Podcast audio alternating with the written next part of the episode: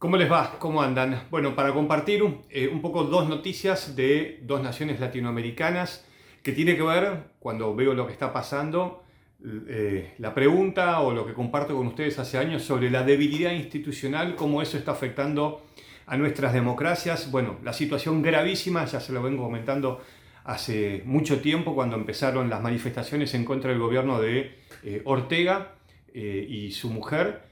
Eh, manifestaciones que fueron violentamente reprimidas en su momento, cientos de muertos, denuncias de, de violaciones a los derechos humanos, bueno, la persecución a los periodistas considerados independientes o todavía críticos del gobierno de Ortega, la decisión de estas eh, últimas horas de Cristina Chamorro de acusarla de lavado de, de dinero por el manejo de una fundación y ahora arrestada en su domicilio. Estamos hablando de una mujer que más allá de la división política de la oposición en Nicaragua es este, la que mejor performance podía tener para enfrentar en la elección presidencial de próximos meses eh, a Daniel Ortega, ¿no? Y esta situación de cada vez mayor debilidad institucional, y está claro cuando eh, uno condena o condenamos eh, dictaduras como las de Venezuela, gobiernos totalitarios, con cientos de muertos en otras manifestaciones, como ha ocurrido a lo largo de los años, con operaciones de los grupos paramilitares,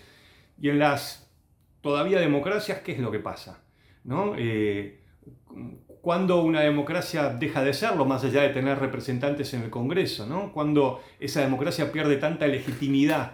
¿No? Este, y más allá de que se van a elecciones, no cumplen a veces ni los mínimos requisitos necesarios para seguir siendo titulada como una democracia, como es el caso de Nicaragua.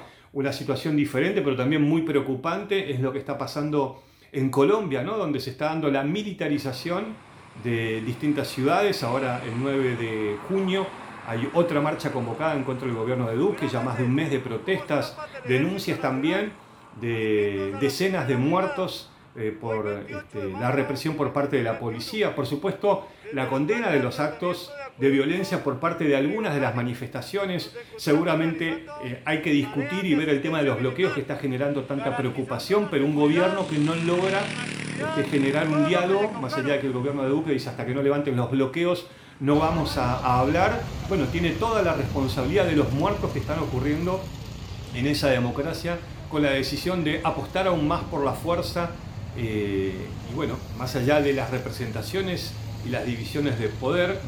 No hago una similitud entre lo que está pasando en Nicaragua y en Colombia, pero la pregunta es cuántos muertos se pueden soportar en una democracia, ¿no? Eh, claramente se condena, y hay que condenar una, un gobierno totalitario como el de Venezuela, lo que está pasando en Nicaragua, lo que está pasando hoy por hoy en Colombia, ¿no? Bueno, a tener presente, eh, porque cada vez es más débil la institucionalidad en nuestra región, con diferentes matices. Izquierda, derecha, ya no tiene nada que ver, no tiene que ver con la debilidad institucional.